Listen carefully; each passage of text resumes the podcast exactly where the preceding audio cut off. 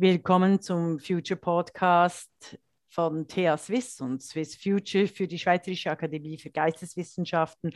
Am Mikrofon ist Regula Stempfli und mir gegenüber sitzt Anna Boos vom D-Zentrum. Hallo, Anna Boos. Hallo, Regula, danke für die Einladung. Ich freue mich sehr auf unser Gespräch zur Demokratie, digitalen Demokratie, den Projekten äh, äh von Dezentrum und auch den Projekten, die Dezentrum und Anna Boos für die Technologiefolgeabschätzung Organisation TH Swiss geleistet hat.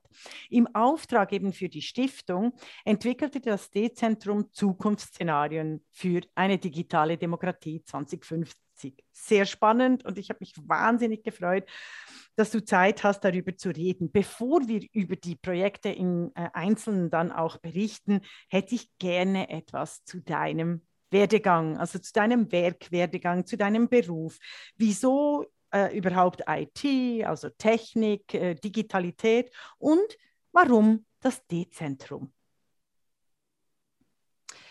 Ja, ähm, gute Frage. Also ich glaube, ich kann auch nicht, ich kann keine so ganz ähm, lineare Entwicklung skizzieren. Also manchmal spielt das Leben einfach, wie es spielt. Ähm, ich glaube, ich bin sicher in IT-Themen oder zu IT-Themen ähm, geraten, weniger, weil ich schon immer jetzt total technologieaffin war oder weil ich schon immer so mich als, keine Ahnung, ja, te so tech-affin bezeichnet hätte, sondern eher, weil mich die gesellschaftlichen Fragen ähm, darum sehr interessiert haben. Oder ich habe halt wie gemerkt, da ist etwas. Und ja, da hat es mich halt einfach mehr dahin gezogen. Und das hat, ich glaube, es gab wie zwei, ähm, sagen wir mal, parallele Entwicklungen. Also in, zuerst war es gerade am Ende von meinem, von meinem Studiengang, also ich habe äh, Politikwissenschaften mit Fokus politische Philosophie ähm, studiert und es ging darum, ja, ich, ähm, ich muss mein Thema für meine, also für meine Abschlussarbeit suchen und ich wollte irgendetwas ähm, zeitgemäßes. Ich wollte nicht mehr irgendwelche philosophische Debatten von den 70er, 80er Jahren wälzen, wie man das halt manchmal so macht im Studium. Mhm. Und dann ja, bin ich halt immer mehr auf so Technologiefragen gestoßen und gleichzeitig ähm, eben, ich habe in Zürich studiert und gleichzeitig habe ich da von diesem Zürcher Think Tank gehört. Die wollten da irgend so ein Haus machen, das sich selber gehört. Und ich fand das irgendwie extrem faszinierend und spannend, wusste aber auch, dass sie eigentlich damit eher so gesellschaftliche ähm, Themen mit untersuchen wollen. Und dann konnte ich über Ecken mal so eine Person dort kennenlernen und habe mich einfach mal einen ganzen Nachmittag mit dieser Person unterhalten. Also das war ein Gründer des D-Zentrums und irgendwie ja, hat das Ganze seinen Lauf genommen und dann habe ich äh, meine Masterarbeit, also meine Abschlussarbeit zu automatisierten Entscheidungssystemen geschrieben und habe gleichzeitig ähm, beim D-Zentrum angefangen. Also damals war das ja noch ein ganz kleiner Think Tank, das war noch in, Auf, also in, Au in Aufbauarbeit. Und ja, seitdem mhm. bin ich jetzt in diesen Themen drin und ich, ähm, ich glaube, es ist ein ja, es ist unerschöpfbar, was es eigentlich für Fragestellungen gibt. Mhm. Also ich finde es sehr spannend, also gerade als äh, äh, Politikwissenschaftlerin, eben als quasi Geistes- und Sozialwissenschaftlerin, hier in der automatischen Entscheidfindung und überhaupt in der äh, digitalen Revolution nicht nur Platz zu finden, sondern dort auch gestalterisch tätig zu sein. Ich erwähne dies deshalb, weil wir dies besprochen haben mit dem Generalsekretär der Schweizerischen Akademie für Geisteswissenschaften, der sich immer wehren muss gegen die Idee, dass Geisteswissenschaftende äh, keine Ahnung hätten äh, von den wirklich wichtigen Themen. Äh, du zeigst, du äh, äh, bist mit dabei im Nachdenken eben über äh, das, was Automatisierung mit Gesellschaft, mit Demokratie, mit der Technik selber, also mit der Digitalität selber an, anstellt. Sehr spannend. Also und das D-Zentrum, das sich sehr äh, äh, gut etabliert hat in der Schweiz und auch international. Jetzt, ihr habt, äh, weshalb, also ich möchte vor allem ein, also ein Projekt anschauen, die Projekt, äh, ihr, euer Projekt für die Technologiefolgeabschätzung von ähm, TH Swiss, weil ich da die Organisation gut kenne und wir schon mit mehreren Menschen darüber geredet haben. Kannst du uns erklären, was ihr da, welchen Auftrag ihr hattet und wie ihr das Projekt gemacht habt oder gelöst habt? Es ging um Zukunftsszenarien für eine digitale Demokratie. Respektive die Ausschreibung war ja noch ein bisschen breiter. Es ging tatsächlich einfach äh, äh, nur um das Thema digitale Demokratie. Was habt ihr da gemacht? Genau, also wenn man nochmal auf die Ausschreibung zurückkommt, es wurde einfach dieses Projekt ausgeschrieben und zum ersten Mal hat sich eben TH Swiss dafür entschieden, dass sie das an eben mehrere Projektgruppen verteilt, weil es eben ja um Demokratie geht und weil man da ja vielleicht eine Bandbreite von, von ja, Meinungen vielleicht auch ähm, zulassen sollte und nicht einfach von einer Organisation dieses, diese Studie machen soll, lassen sollte und dann sagen, so, das ist digitale Demokratie, so sollte es sein. Und ähm, also die anderen beiden Projektgruppen war der Dachverband Schweizer Jugendparlamente und das GFS Bern.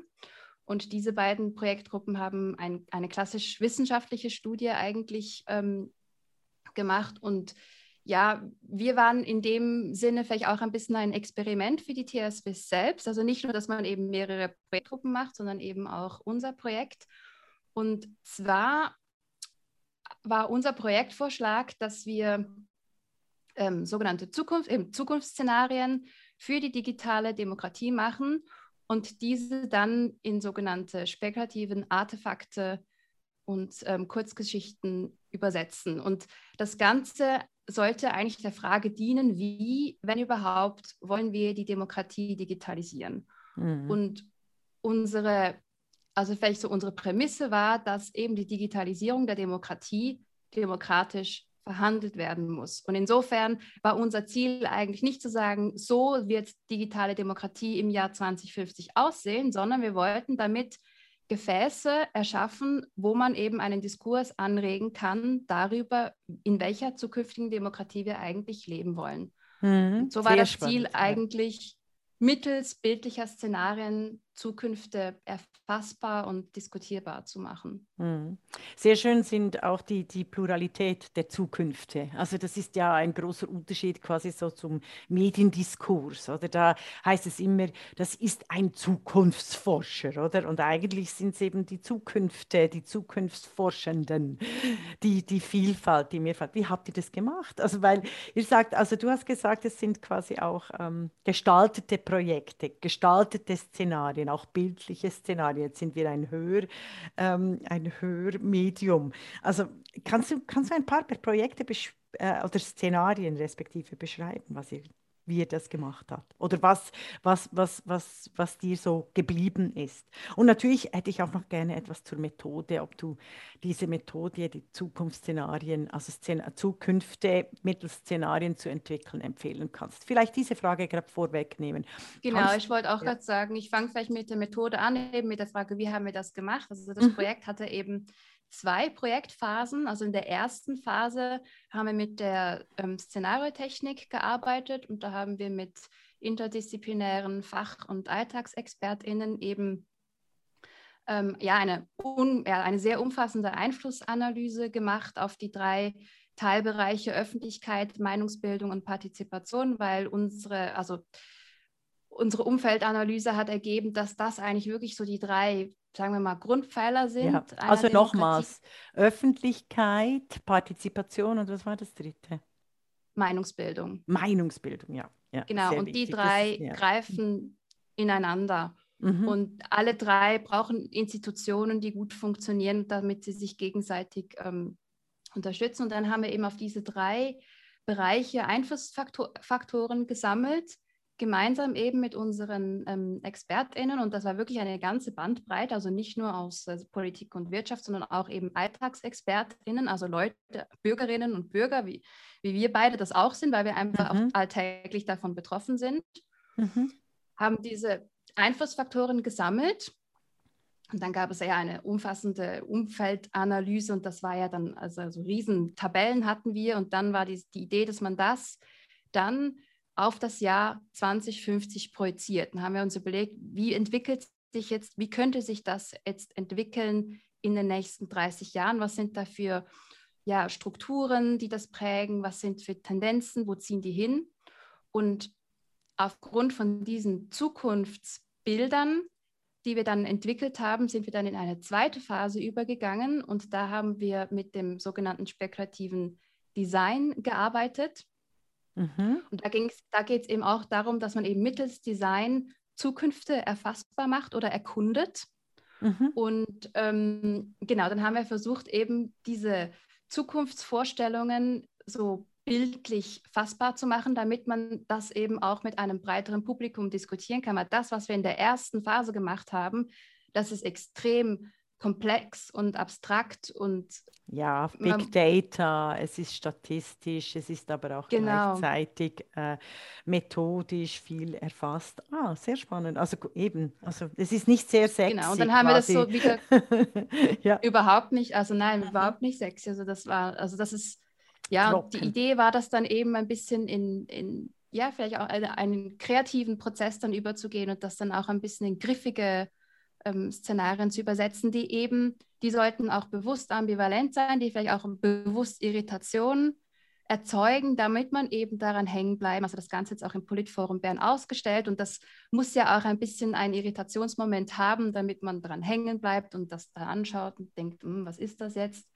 Und eben, und da entstanden eben für diese drei Szenarien je ein Objekt, mhm. das eben diese Geschichten verkörpert. Also ein Objekt für die Meinungsbildung, ein Objekt für die Partizipation und ein Objekt für die Öffentlichkeit. Habe ich das richtig verstanden? Ja, ich weiß gar nicht. Also das war am Anfang unser Ziel, aber irgendwann, da das so stark ineinander greift, mhm. konnten wir das gar nicht mehr so klar voneinander trennen. Und was wir dann am Schluss von der ersten Phase eher hatten, waren drei Spannungsfelder. Und das mhm. eine ist eben so die Frage nach so Staat versus Big Tech. Mhm. Also die Frage nach der Rolle des Staates eben so gegenüber von großen Technologie-Oligopolen. Mhm. also als, Polari als Polarisierung, definitiv, also als Gegenüberstellung, eben Staat genau. versus Big Tech. Es war nicht so, dass genau. quasi ähm, äh, Big Tech den, den, den Staat fördert oder der Staat Big Tech, sondern es war eine Gegenüberdarstellung, habe ich das richtig verstanden? Genau, dass eigentlich mhm. Big Tech auch immer mehr Staatsaufgaben übernimmt. Mhm. mhm. Und dass dann eigentlich die Rolle des Staates eigentlich marginalisiert wird und dass es dann eigentlich Big Tech ist, der ähm, die die Prämissen setzen, ja. ja. Absolut, genau. Mhm. Und das zweite Spannungsfeld, das war, haben wir die Liberation versus Konfrontation genannt. Und das mhm, spielt eben wichtig, ja. mhm. ab auf die, auf die Polarisierungstendenzen und leider auch Radikalisierungstendenzen, die wir auf eben ähm, diesen digitalen Plattformen, die eben wiederum von Big Tech bereitgestellt werden.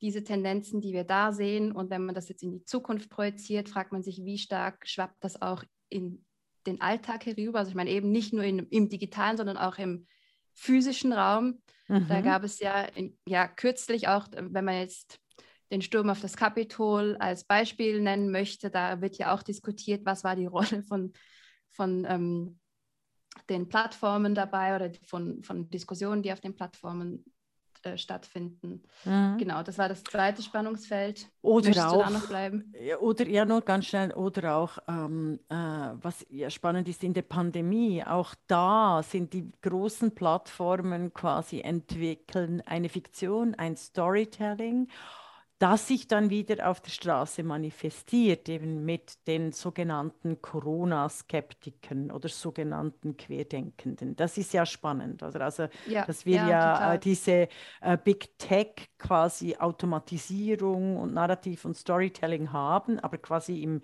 im automatisierten Bereich das quasi noch Fiktion ist, also unwirkliche äh, Virtualität, oder? die sich aber eben in der Wirklichkeit manifestiert. Also kein Wunder, hat sich dann das alles verschränkt. Sehr spannend, ja? Ja, ja, mhm. genau, genau.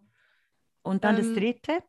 Das dritte war Inklusion versus Exklusion und mhm. da ging es also da ging es schon mehr so um die Frage nach der Partizipation, also die Frage, wie können wir in Zukunft ein Demokratiesystem beibehalten oder aufrechterhalten oder herstellen, je nachdem, wie man es ansieht, wo mhm. wirklich alle daran teilhaben können.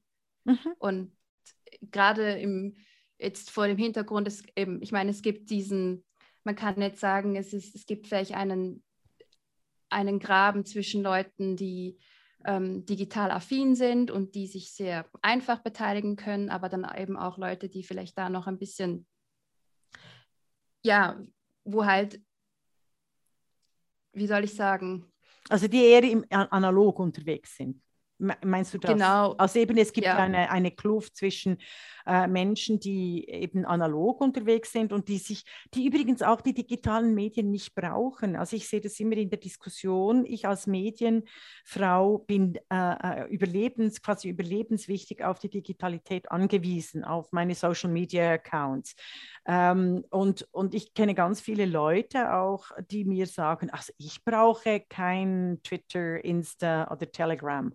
Und äh, ich, ich sage immer nur, ja, ihr könnt euch das noch leisten. Ich kann das in meinem Job, der sich sehr stark mit, äh, de, mit Daten, mit Narrativen ähm, und eben dem äh, Deliberationsprozessen auseinandersetzt. Ich kann mir das nicht leisten, da einfach nicht, also quasi nicht digital unterwegs zu sein, sondern nur analog. Ja, aber es geht eben gar nicht, deshalb habe ich vorher auch ein, also einen Schritt zurück gemacht. Es geht ja. gar nicht nur, es geht gar nicht nur um die Technologieaffinität, sondern auch um, um, um andere Voraussetzungen. Ich meine, auch im, im Netz, es ist alles, es ist schriftlich, oder? Man muss, man muss lesen, man muss schreiben können, man muss die mhm. Sprache beherrschen.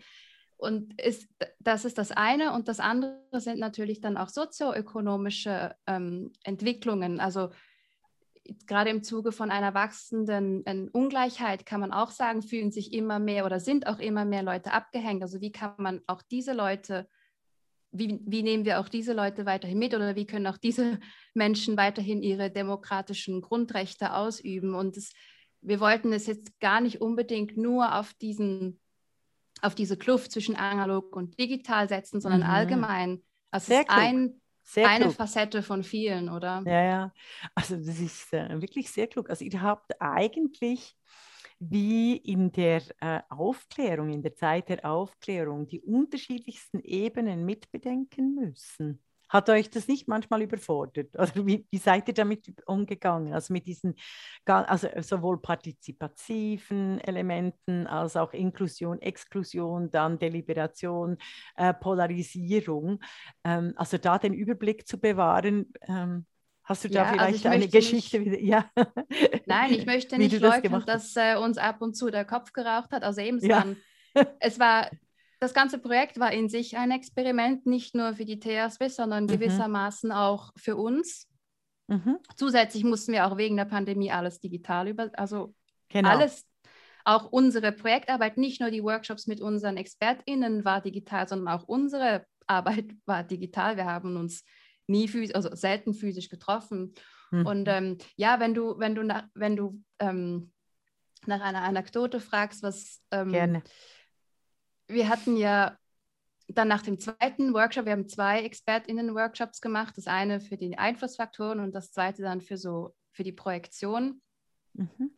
Und dann hatten wir halt einfach ganz viele verschiedene Szenariofragmente und da wirklich es waren eigentlich wirklich extrem viel Material. Ja. Und wir mussten, und unser Ziel war ja, dass wir das wieder auf in sich stringente Szenarien herunterkonsolidieren können, wo aber gern das, was unsere ExpertInnen da geschrieben haben und, da, und der, deren Inputs, das wollten wir eigentlich so weit wie möglich mitnehmen oder berücksichtigen, aber trotzdem musste man das ja dann wieder in ein Storytelling übersetzen und dann, das war im Sommer, da haben sich die, die Lockerungen, da, da wurde es ein bisschen lockerer wieder. Da genau, das war Sommer 2020 einfach für die Genau, muss man sagen. Ja. Da mhm. konnten wir uns wieder vor Ort treffen und dann haben wir wirklich angefangen, sehr analog diese, aus diesen ganzen seitenweisen Szenariofragmenten Schnipsel zu machen. Also hatten wir so kleine mhm. Schnipsel und die dann wieder ähm, zusammengehängt, weil verschiedene, weil gewiss, es gab ja immer wieder Narrative, die auf verschiedenen Ebenen wieder vorkamen. Das, das heißt, wir mussten diese Fragmente wieder ein bisschen auseinanderschnipsen und noch kleine Fragmente machen und mhm. ja, es war dann ein rechter Ping-Pong-Prozess auch. Also und das habt ihr physisch gemacht, eben die Schnipsel geschnitten. Die Schnipsel, genau. Das, ja, also ich könnte dir ein Foto Hab, zeigen mit diesen ja. ganzen Schnipseln. Ja. Ah, habt ihr das nicht ausgestellt? Schade, weil das wäre eigentlich sehr schön gewesen, das im Politforum auch zu haben. Nein, da sind nur die fertigen, also die fertigen mhm. ähm, Artefakte, ja. Artefakte. Aber ja. ich glaube, man, wenn man die Studie liest, gibt ja auch noch die Studie gibt, es gibt ja, ja. auch noch ein Buch.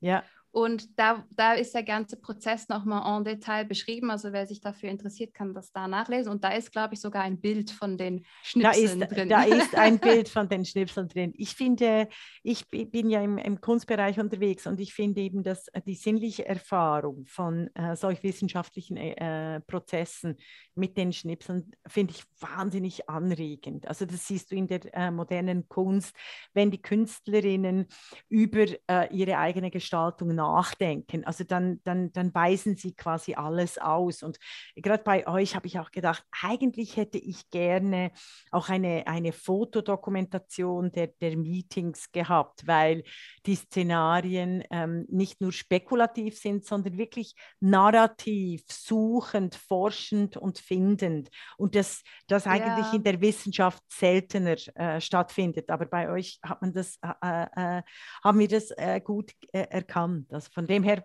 hätte ich eigentlich dafür plädiert, dass ihr wie eine, eine eigene Ausstellung noch damit macht, also auch mit dem ja, Prozess. Ja, das wäre spannend oder? gewesen, ja. Mhm. ja. Ja, vielleicht lässt sich das in einem anderen Kontext noch irgendwann machen. Genau, also und eben, wir waren eigentlich beim Punkt, ihr habt äh, sowohl das Umfeld, die ExpertInnen-Gespräche, als auch äh, äh, die Szenarien, die Prozesse gesammelt, einen wahnsinnigen Haufen an Material gehabt. Wie habt ihr es dann geschafft, runterzubrechen? Gab es da einen linearen Entscheid? Gab es da einen äh, äh, Datenentscheid, also wo ihr die Daten so, so lange gemischt habt, bis sich Kernpunkte und Mehrheiten herausbildeten? Gab es Künstler, Künstlerinnen, also mit dem Studio Porto, die gesagt haben, ach nein, hier ist, ist wirklich ein Cluster, den, den wollen wir auch nehmen. Oder wie habt ihr das gemacht? Wir haben, ähm, ja, es war überhaupt nicht linear, muss man sagen. Und vielleicht mhm. noch als Zwischeneinschub. Ja. Wir mussten ja, also diese Studie von THSWIS, mhm. das wird ja immer mit einer, von einer Expertengruppe Beurteilt. begleitet. Ja, ja. Und da muss man immer, da gibt es alle paar Monate gibt's ein Zwischengespräch und dann, und normalerweise sind sich diese Expert, ExpertInnen gewohnt, so wissenschaftliche Studien zu begleiten und dann mussten wir ähm, rechtfertigen, also dann haben manche Experten, das waren, äh, das war ein Experte, der hatte dann gefragt nach der Rechtfertigung, warum jetzt genau ähm, das und nicht das in diesem Szenario ist und das ist halt wirklich etwas, was man jetzt nicht objektiv sagen oder objektiv so herleiten kann, weil wir eben mit einem assoziativen Prozess gearbeitet haben. Und zwar haben wir, nachdem wir diese Schnipsel sozusagen versucht haben, versucht gehabt haben zu ordnen, haben wir aus diesen Clustern Schlüsselbegriffe herausgezogen und ähm, in einem sogenannten morphologischen Kasten ja. dann aufgeschlossen. Ich weiß nicht, ob du das kennst, aber für die, die das aber bitte erklären, ich sage einfach, ich kenne natürlich den alten Zettelkasten, oder? Und das ist großartig. Also und der morphologische Kasten, gerne erklärt den noch für Also man hat dann, genau, man hat zwei, man hat zwei Achsen. Auf der einen Achse waren, ähm, waren eben diese Schlüsselbegriffe ähm, von, von unseren Themenclustern, also alles, was so mit Demokratie und Digitalisieren zu tun haben. Und auf der anderen Achse waren Materialien mhm. oder Interaktionsform. Also dann ging es halt wirklich schon wieder in das Gestalterische und in das Physische, weil das Ziel war ja, das Ganze auch in Objekte mhm. zu übersetzen. Also ich finde es ich großartig von der Idee. Also ich, äh, äh, äh, also ja, weiter. Ich, ich erzähle dir dann noch ein, ein Kunstprojekt. ja, gerne. Ja. Auf alle weiter. Fälle haben wir dann in sehr kleinen, also in, in mehreren Brainstorming-Sessions versucht, diesen Kasten zu füllen. Also da, da, über mehrere Wochen war da diese riesen Wand im D-Zentrum mit unglaublich vielen Post-its und Ideen. Mhm. Und ja, dann war das ähm, ein bisschen auch die Leistung von, von Studio Porto, also hauptsächlich René Odermatt und David Simon, der auch bei uns im D-Zentrum ist, und Ramona Sprenger, das ist ähm, meine, also das ist die Co-Projektleiterin des, ja. ähm, dieser Studie. Und die haben dann ja versucht, das wir haben verschiedene Ideen gesponnen und ich war ja mehr für diesen ersten Teil, Studienteil zuständig ja. und dann hat man das immer wieder gespiegelt und dann gab es manchmal auch so ein bisschen eine, eine Reibung. Also das Designteam hat dann auf irgendeine mega fancy Idee hingezogen und dann war es dann wieder so, ja, aber Moment, das, die Themencluster, das haben wir in den ersten Workshops, haben wir das so und so, also muss man das wieder so ein bisschen zurückziehen. Und dann gab es halt immer so, es war so ein bisschen ein dialektischer Prozess. Es gab dann so ein, ein Ping-Pong. Mhm. Und irgendwann waren dann alle zufrieden und ich glaube auch unsere ExpertInnen waren zufrieden. Und sehr, sehr. Ja, fanden es sehr, sehr spannend, nachdem sie am Anfang ein bisschen überfordert waren mit dem experimentellen Charakter dieser wissenschaftlichen ja, Stu genau. Studie. Aber ja. ich finde es großartig, dass es das gibt. Also ich habe, äh, ich glaube, Thea Swiss will da auch weitermachen, weil es ist genau diese Art auch, ja. von Wissenschaft der offenen Fragestellungen ähm, der, der, offenen, der offenen Herangehensweise, also auf den unterschiedlichsten e Ebenen. Das ist eigentlich ein Plädoyer, das wir im, im Future Podcast unbedingt immer wieder rüberbringen, dass die Eindimensionalität, ja. die wir uns gewohnt sind, auch als WissenschaftlerInnen, überhaupt nicht mehr funktioniert. Also gerade in der Auseinandersetzung. Ich fand das auch, mhm. ja, ich fand es auch ganz toll, dass TH Swiss eben so ein Projekt mitfinanziert hat und dass es jetzt also jetzt nicht, weil ich auf, auf diesem Projekt beteiligt war, aber nur schon die, der Fakt, dass, oder es ist jetzt, es, es ist eine Publikation, es besteht aus drei Büchern, aber dass eben so ein Projekt neben zwei wissenschaftlichen Studien völlig ja. gleichgestellt eigentlich herausgegeben wird von einer, von einer Stiftung, die hauptsächlich eigentlich wissenschaftliche Forschung ähm, finanziert. Das finde ich eigentlich schon ein, ein sehr bemerkenswertes Statement und finde ich sehr zukunftsträchtig eigentlich. Mhm ich hoffe auch, ich hoffe auch, dass es weitergeht und ihr noch, ihr macht ja, ihr seid ja sehr unterwegs, also äh, nicht nur Anna Boos, sondern überhaupt im D-Zentrum genau mit solchen Explo explorativen Methoden äh, und offenen, also so Zukunftsszenarien. Also noch eine Frage, eben, also Szenarien würdest du empfehlen als Methode, gerade der Zukunftsforschung? Unbedingt und ja. ich glaube eben nicht nur als Instrument der Zukunftsforschung, sondern auch als ein demokratisches Instrument. Aha, da kannst du glaube, noch ein bisschen erzählen, ja? Mhm. Ja, und ich würde ich würd sogar jetzt mal ähm, die These raushauen, dass Spekulation oder das Spekulieren auch ein Teil der Demokratie ist und mehr gefördert sein sollte, weil bei der Demokratie geht es darum, dass wir als Gesellschaft Zukunft gestalten. Mhm. Also wir gestalten mhm. unsere Umwelt. Aber damit wir überhaupt wissen, wohin wir wollen, brauchen wir ja mal ein Bild. Also wir müssen ja eine Vorstellung haben, was Zukunft oder wie, wie eigentlich eine Zukunft aussehen soll, in welcher Zukunft wir später leben wollen. Daf dafür brauchen wir Bilder, wir brauchen Zukunftsvorstellungen. Mhm. Und wir machen, wir machen ganz häufig Szenario-Workshops mit, mit unterschiedlichen Menschen und das, und das ist einfach etwas, was wir immer wieder feststellen, dass es uns so schwer fällt, uns von der Gegenwart zu lösen. Aber mhm. wenn wir ja ja, wenn wir ja un unsere Gesellschaft mitgestalten wollen, müssen wir unweigerlich Zukunftsbilder entwerfen, denn erst wenn wir wissen, wohin wir wollen, können wir auch darauf als Gesellschaft aktiv hinarbeiten. Und hm. deshalb, ich glaube, Demokratie ist eben nicht nur an der Urne Ja oder Nein stimmen, sondern sich eben aktiv in der Gesellschaft einbringen und sich überlegen, welcher Gesellschaft, wie, wie sieht eine Gesellschaft der Zukunft aus, in der ich leben möchte. Mm, unbedingt. Also dieses, äh, dieses, also eben Partizipation, Gestaltung, Handeln.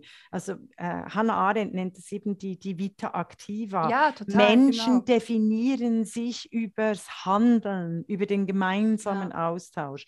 Und ich fand es so schade, auch bei der äh, digitalen Konferenz, die ich organisiert habe im 2020, das im Podiumsgespräch äh, mit dem äh, Swiss Future äh, Zukunftsforscher es nicht möglich war, genau auf diese Ebene zu kommen, sich Zukunft spekulativ, spekulierend, vielfältig Zukünfte überhaupt vorzustellen, sondern es kam immer sofort, und das ist sehr oft im, im politischen Bereich so, es kam sofort immer wieder, ja, also, das ist doch A, nichts Neues. Also immer dieser Spruch macht mich wahnsinnig. Ist, dabei ist alles neu.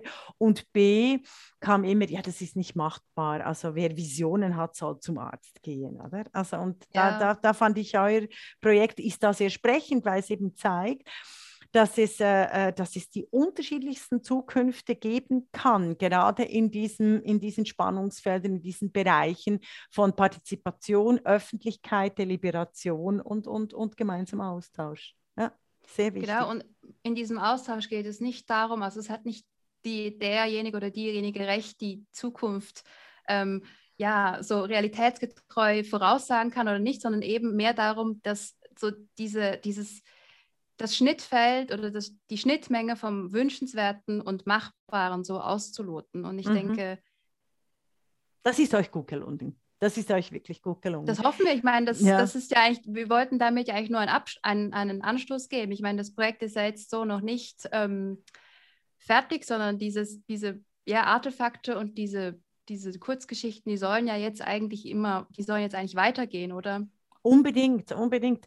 Da bin ich, ähm, also ich möchte noch etwas sagen zur, zur Vorstellungskraft. Das Erstaunliche ist ja, dass unser Zeitalter in der Poesie, in der Literatur, unter anderem äh, von Herland äh, beispielsweise, schon vor 100 Jahren oder von Hedwig Dohm in ihren Zukunftsromanen, also in, äh, schon vora vorausgedacht worden. Und ich denke, das wäre so wichtig, wenn wir nicht ausschließlich die Dystopien hätten, wie in der Netflix-Serie Black Mirror, sondern eben ähm, äh, äh, utopische im Sinne von, von, von Möglichkeiten des Ausbaus der Demokratien, des, des wirklichen demokratischen Enablements hätten. Das kommt ja sehr oft zu kurz in der ganzen ja, Diskussion um Digitalität und Analogie. Ja.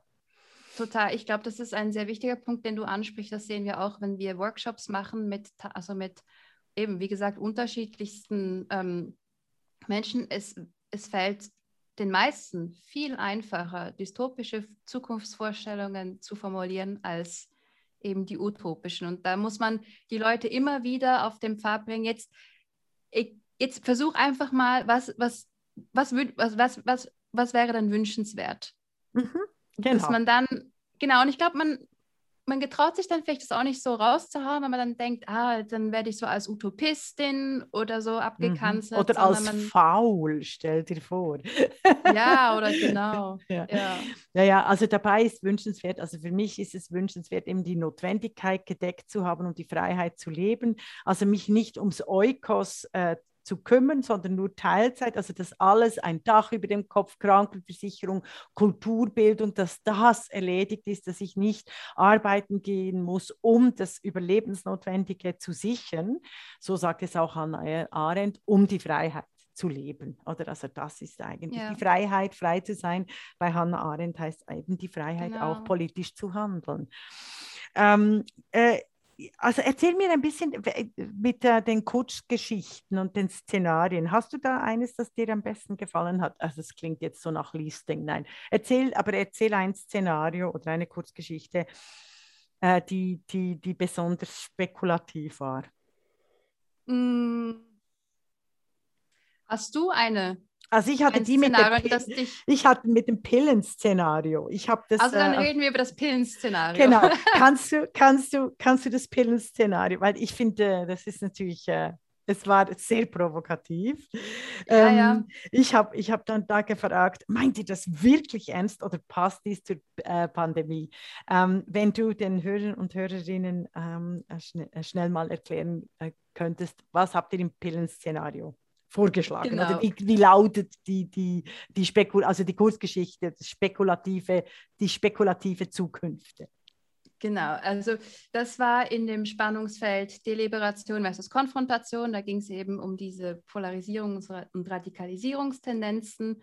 Ähm, das Pillen-Szenario heißt Obliviskis in der Gemeinschaft aufgehen.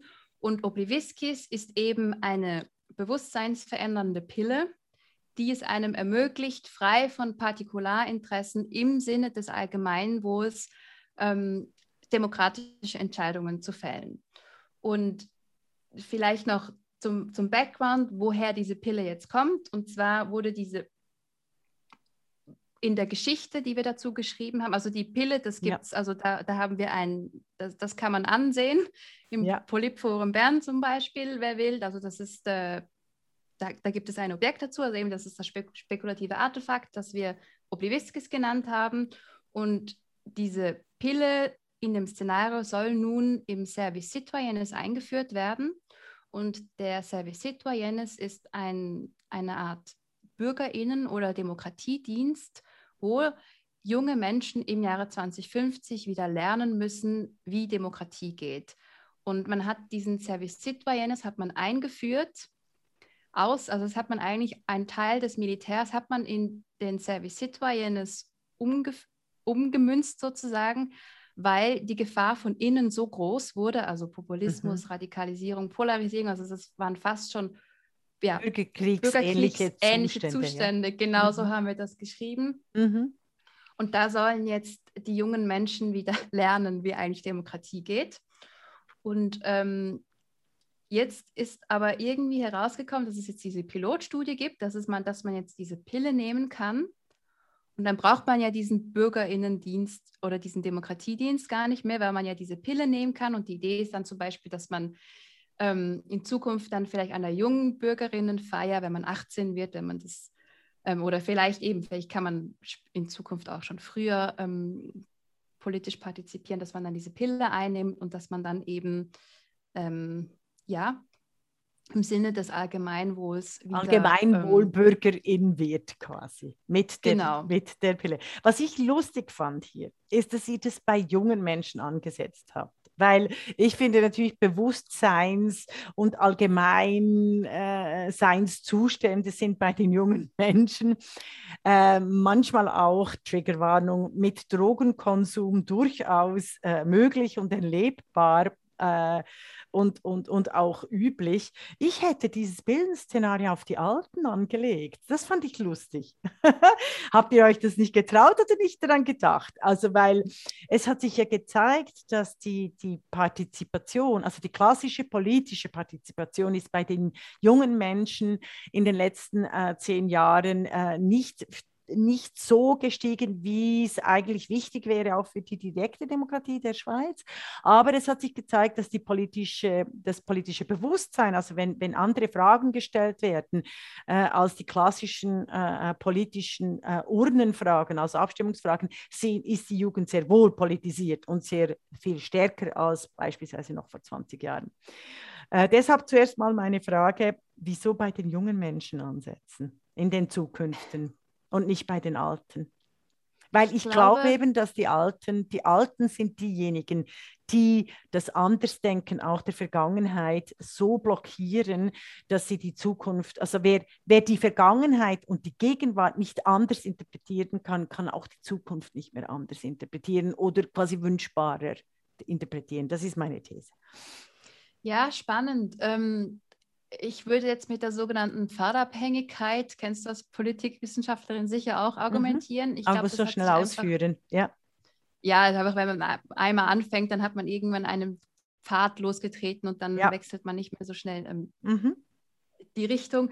Ähm, ich glaube, bei unseren, also unseren ExpertInnen in den Workshops war sehr wichtig, dass man eben mit politischer Bildung und auch Digitalkompetenz, dass man schon sehr früh anfängt. Mhm. Man, mhm. also dass da glaube, der Hintergrund war, ja, genau. Mhm. Genau, und heute, also wenn man jetzt sieht, also wenn man jetzt die ganze ähm, Debatte um Desinformation anschaut, dann merkt man ja, es sind eigentlich nicht die jungen, digital affinen Menschen, die anfällig sind auf Desinformation oder die genau. Desinformation teilen, sondern eher die Eltern. Aber ich glaube, da war dann auch wieder, ich glaube, da anzusetzen, ist dann wie, ja, ich glaube, man muss wie früher ansetzen, aber ich glaube, in, in der ganzen Geschichte geht es auch darum, dass man dann immer stetig sozusagen, also es wurde auch die, die Idee diskutiert, dass man eigentlich immer stetig ähm, diese Pille ja, einnehmen könnte nein, jetzt die Pille, die kann man einmalig einnehmen, da kann man sein Leben lang kann man da richtig entscheiden, offenbar. Also sagen die EntwicklerInnen dieser Pille. Ja, ja, ja, ja. Aber dieser Service Citoyen ist, ist, auch etwas, was so rekurrierend ist, dass man vielleicht, so, so wie, wie eine RS, da macht man ja auch immer wieder mhm. ähm, ja, ja, also Es geht um die, die öffentliche Partizipation. Aber jetzt, also natürlich, äh, Pille ist, das habe ich eben gefragt, meint ihr das wirklich ernst? Weil die Pille ist natürlich so was Biologisches und Politik ist das Gegenteil von Biologie. Also und deshalb ähm, ja äh, hätte ich, äh, und eben die Pille, die erinnert natürlich auch an Aldous Huxley. Äh, genau. An das Soma oder also bei Aldous Huxley in der Brave New World, in der schönen neuen Welt, wird ja äh, wird auch eine Pille, also die müssen ja alle das Soma einnehmen, was ich, was ich wunderbar Genau, finde, aber das ist, heißt, ja. Mhm. also das ist eine super Referenz oder auch eben Matrix. Ähm, mhm geht es ja auch um, um welche Pille nimmst du, oder? Aber spekulative Artefakte arbeiten eben, also die, die popkulturellen Referenzen waren da bewusst gewählt, weil spekulative Artefakte funktionieren auch immer nur, wenn sie auch e-, etwas ähm, Vertrautes schon haben. Also wenn, wenn man, wenn der oder die Betrachterin schon eine gewisse Referenz ziehen kann, oder? Weil wenn es zu fern ist, dann verliert man den Bezug dazu. Also diese Referenz war bewusst gesetzt und mhm. wenn du fragst, ja warum, aber Pille, es geht doch jetzt um Demokratie und du hast jetzt vorhin an Hannah Arendt genannt, genau, genau. dann sollte doch Politik etwas Intrinsisches sein. Aber ich glaube, genau diese, genau diese Fragen wollten wir eigentlich anstoßen. Also jetzt könnte eigentlich eine Pille kommen, die alle Probleme löst. Also auch diese ganzen Service Citoyennes und alle diese geführten Debatten, die man dort in diesem Service Citoyennes macht, das bräuchte es jetzt alles nicht mehr, sondern man kann jetzt einfach eine Pille einnehmen. Und das spielt auf, einen, auf eine Tendenz hin, die man auch als Tech Solutionism ähm, oft kennt, dass einfach, dass man davon ausgeht, ja, die Technologie wird es dann schon richten. Mhm. Und auch in gewissen Science-Fiction-Vorstellungen ist es ja oft so, dass man sich dann vorstellt, ah, und dann haben wir diese Technologie und dann sind und, und diese Technologie wird dann ähm, das gesellschaftliche Problem XY lösen. Aber das ist genau ja nicht der Fall, sondern es braucht ja immer auch eine gesellschaftliche Veränderung. Und mhm. genau, ich glaube, damit wollten wir eigentlich wirklich diese Frage in den Raum stellen. Also Mhm. Brillant. Und das habt ihr wirklich sehr gut gemacht. Es ist genau, es ist genau diese, diese Mixtür von einer Verführung von einer äh, Zukunft tatsächlich. Also angesichts der Polarisierung wäre es sehr erfrischend, äh, eine solche Pille zu haben.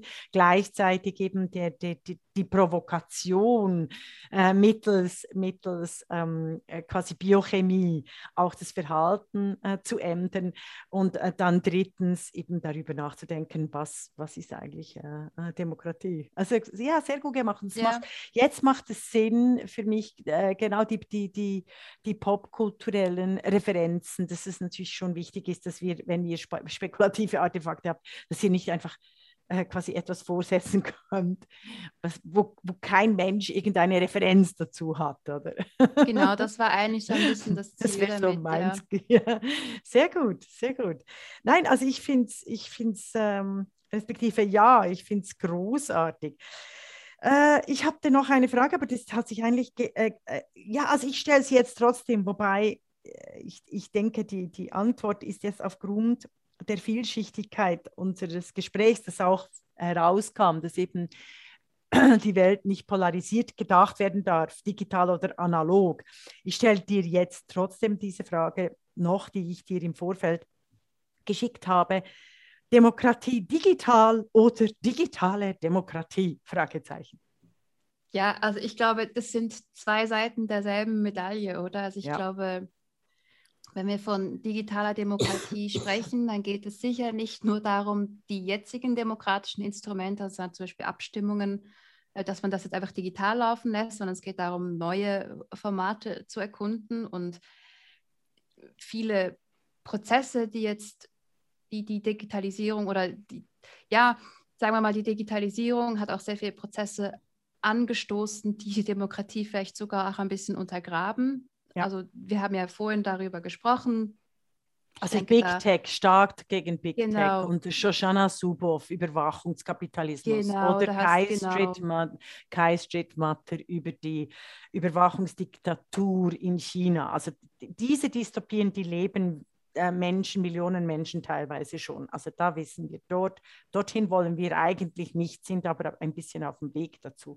Da gibt es aber Absolut. ja Reformmöglichkeiten, also wie ich immer wieder sage. Also wir müssten, ich habe ja äh, politologisch x äh, äh, Measures vorgeschlagen, ganz klassische Staatsaufgaben, neben eine digitale, äh, dig, eine Digitax, dann das Recht ähm, gegenüber den Daten, öffentliche Daten nützen, private schützen und so weiter und so fort.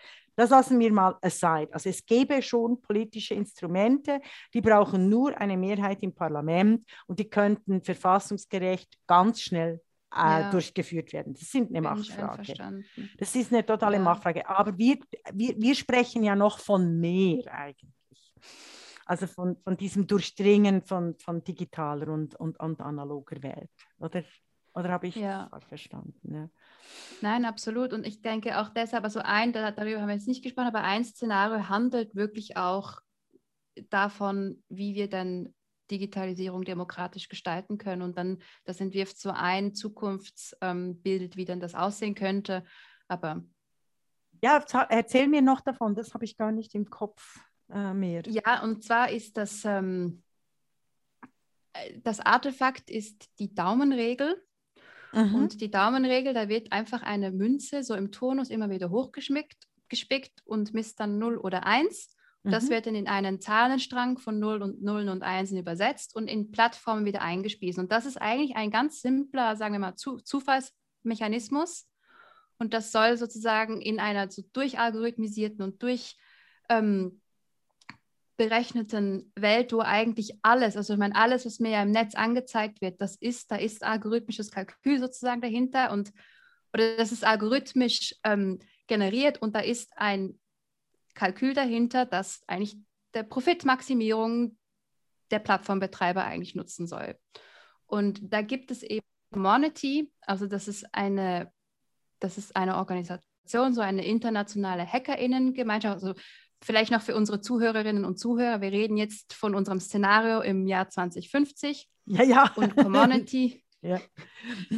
ähm, das ist eben, ähm, die haben sich aus Commons und Community, das haben, das ist so diese Wortneuschöpfung, die nennen sich jetzt so. Die haben jetzt Amago den Kampf angesagt. Amago, das ist der, der größte, das größte Technologiemonopol seit Amazon und Google deshalb Amago äh, fusioniert Mhm. haben. Und das ist eben, ähm, die bieten eben digitale Dienste an, die genossenschaftlich organisiert sind. Das ist, äh, die sind dezentral ähm, organisiert, sind aber weltumspannend und ähm, genau, und die haben eben diese Daumenregel ähm, genau ähm, entwickelt. Und was sie wollen, ist eben äh, algorithmische Diversität, also dass, dass Mhm. verschiedene, dass eben nicht, sagen wir mal, Die Klischeevorstellung der Programmierer schon. äh, Genau, die, die, und das die, ist natürlich, das sind Menschen- meistens weiße Mensch, Männer, männliche genau, ja. Programmierer, sondern dass man eben da äh, Diversität reinbringt. Und deshalb gibt es ein Algorithmengremium. Und zwar es gibt es verschiedene Algorithmen, die im Turnus ähm, die Plattformen kuratieren. Und eins davon, und das älteste ist eben die Daumenregel. Und das ist jetzt so ein bisschen dieses, äh, ein, ein, das Symbolwerk von, von Mhm. Commodity geworden. Mhm. Jetzt Jetzt erinnere ich mich eben-. Ja, ja. Genau, und jetzt gibt es eben diese Daumen, also dieses, dieses Ding im Polypforum, das jetzt immer kontinuierlich so eine Münze hoch und runter spickt. Ja, großartig. Jetzt e- erinnere ich mich wieder und es zeigt, ähm, was ganz Wichtiges, was vor der äh, Digitalisierung auch der Spruch war, eben äh, global denken, lokal handeln und äh, Genau, jetzt noch das- die ja. verschiedenen Ebenen aufeinanderbringen. Ja, super, super. Ja, jetzt erinnere ich es ist, ja. Also ich empfehle allen, äh, die Ausstellung hoffentlich ohne Lockdown noch bis Ende Dezember äh, zu besuchen. Auch auf der TH Swiss Homepage gibt es äh, viele Hinweise und man kann ganz tolle Texte äh, von äh, Dezentrum lesen und äh, sehen. Also äh, ich hoffe, ihr macht dort noch weiter. Ihr seid ja als Dezentrum mit den Fragen von Zukunft, Digitalisierung und Demokratie direkt beschäftigt, wenn ich das richtig verstanden habe, nicht wahr? Genau, ja, das ist so unser Themenfeld. Ja, und eben, also hoffentlich dort auch immer mehr gefragt, statt diese klassischen äh, äh, Tech-Freaks, äh, die von digitaler Demokratie reden und nicht wirklich die Komplexität, die wir jetzt in der letzten Stunde besprochen haben, verstehen. Jetzt noch meine Lieblingsfrage, weil über die Pandemie haben wir geredet, wie das beeinflusst hat, also dass ihr quasi äh, von der Digitalität, also von, auch, äh, die ging uns, die ging euch auch in, in, unter, unter die Haut quasi. Also ihr, ihr musstet digitale Demokratie oder demokratische Digitalszenarien für 2050 entwickeln und findet euch mitten in der Pandemie. Das ist schon absurd auch. Ein bisschen teilweise. ironisch, oder? Ja, ich finde es aber, aber äh, es hat den Projekten überhaupt nicht geschadet. Weil Ich war erstaunt, wie gut. Ja. Ja. also ich war wirklich, ich eben, ich, ich habe zusammen mit, mit Ramona die Projektleitung gemacht und ich habe natürlich schon kalte Füße gekriegt, oder? Aber ich meine, ich hatte auch ein tolles Team. Ähm, das muss man natürlich auch sagen, aber ich war erstaunt, wie gut es eigentlich geklappt hat. So. Mhm. Aber natürlich, ich weiß jetzt halt nicht, wie es ausgegangen wäre, hätten wir alles jetzt physisch machen können. Ja, ähm, aber es ist natürlich auch ein Zukunftsszenario äh, äh, von euch selber. Also ich finde den Prozess, den ihr erlebt habt, den müsst ihr schon auch noch äh, in quasi als als äh, äh, Szenario, als Kurzgeschichte mit einem spekulativen Artefakt übersetzen. Ich würde da noch einen Kredit, ich, ich würde da noch einen, einen, Kredit einreichen bei Thea Swiss, wenn ich euch wäre, weil das wäre super, weil das quasi ich glaube, die ja, Reflexion das ist eine sehr Reflexion. gute Idee, ja, total. Ja. Ja. Werde ich machen. Ja, unbedingt. Mal sehen, was Thea Swiss dazu meint. Ähm, ich denke schon, weil äh, das Einzige, was ich sehr schade finde, aber das hängt wahrscheinlich mit dieser ähm, diese Vielfalt der Themen, die ihr anspricht, zusammen, dass die Medien viel zu wenig darüber berichtet haben. Und wahrscheinlich ist es, weil ihr eben, äh, eben die Vielfalt statt die Polarisierung gewählt habt, oder?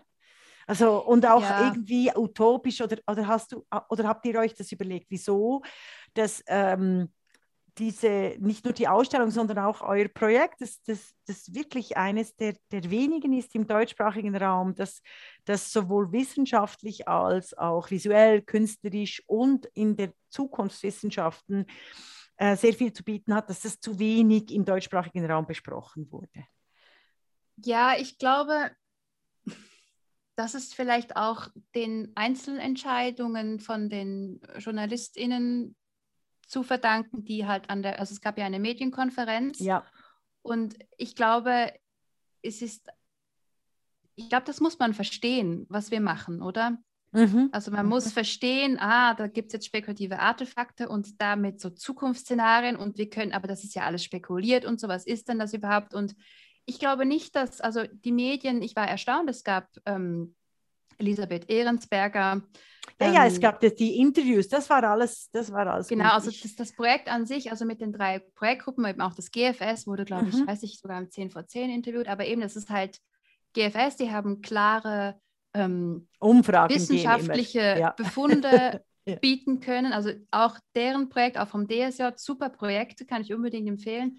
Aber ich glaube, dass ich glaube, man, wir brauchen noch mehr Verständnis dafür, was jetzt eigentlich was läuft genau, oder was, welcher Wert eben so spekulative Prozesse ja. haben können. So. Ja, ja. Also ich war jetzt nicht enttäuscht, ja. sage ich ja. mal so, aber ich, wir, wir bleiben da sicher dran und ich glaube, wir haben auch sicher ein anderes Publikum jetzt das SRF jetzt im, in der Tagesschau ja. oder so. Ja, ja. Also ich war überhaupt auch nicht enttäuscht. Ich finde es einfach so gut, dass ich eine, eine weitere Distribution darüber ja. sehr schätzen würde, über, ähm, darüber nachzudenken, weil, weil ihr macht ja auch etwas, was ich sehr wichtig finde für die Gegenwart, darüber nachzudenken, was ist eigentlich real und was ist, äh, also was ist wirklich und was ist fiktiv. Ja. Also wie viel Maschine sind schon in den Menschen äh, äh, drinnen. Und ja, zwar ja. nicht nur via Handy, das sind spannende Fragen.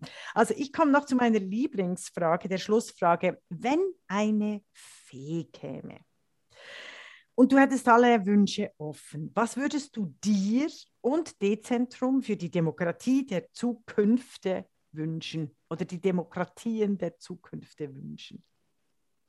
Ähm, ich glaube, ich finde es sehr schön, dass du jetzt eben Zukünfte im Plural schon genannt hast. Ich glaube, ich würde mir wünschen, dass wir Demokratie so als Kultur eigentlich viel mehr verinnerlichen. Also, dass wir Demokratie nicht darunter verstehen, wir gehen ein paar Mal an die Uhren und sagen Ja oder Nein, sondern dass Demokratie schon sehr kleinräumig eigentlich ähm, oder auch Partizipation schon sehr niederschwellig stattfindet. Also wir machen ein paar ähm, Projekte, wo es auch so ein bisschen um, um, um, Standortentwicklung in Bezug auf Digitalisierung geht, wo eben auch die An also wo Anwohnerinnen ähm, von Bergdörfern mit einbezogen werd werden, wie, wie sie wollen, dass sich ähm, ja, ihr Dorf eigentlich in puncto ähm, Digitalisierung ähm, positioniert oder was, ja, einfach in welcher Umgebung sie zukünftig leben wollen, dass man, dass man da irgendwie ja, mehr deliberativer eigentlich, dass man die Bevölkerung deliberativer in so Prozesse einbezieht, dass es mhm. nicht und ich glaube, da, daher kommt auch die Angst vor, vor der Digitalisierung. Also wir haben ja ein so Sensibilisierungsprojekt gemacht, zusammen mit der Stiftung Mercator und ähm, Ethics. Da ging es darum, ein bisschen herauszufinden, was sind so die Wünsche der Schweizer Bevölkerung und auch die Ängste in Bezug auf Digitalisierung. Und ich glaube, wenn man da mehr Gestaltungsraum gibt,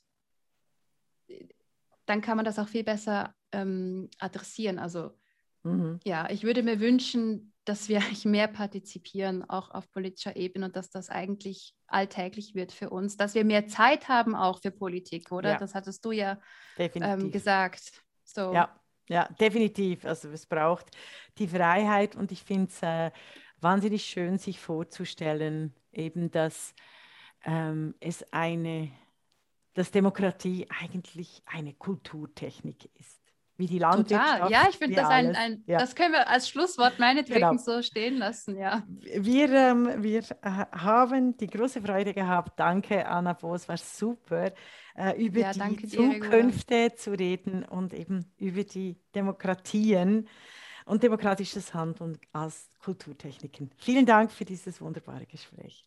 Vielen Dank dir.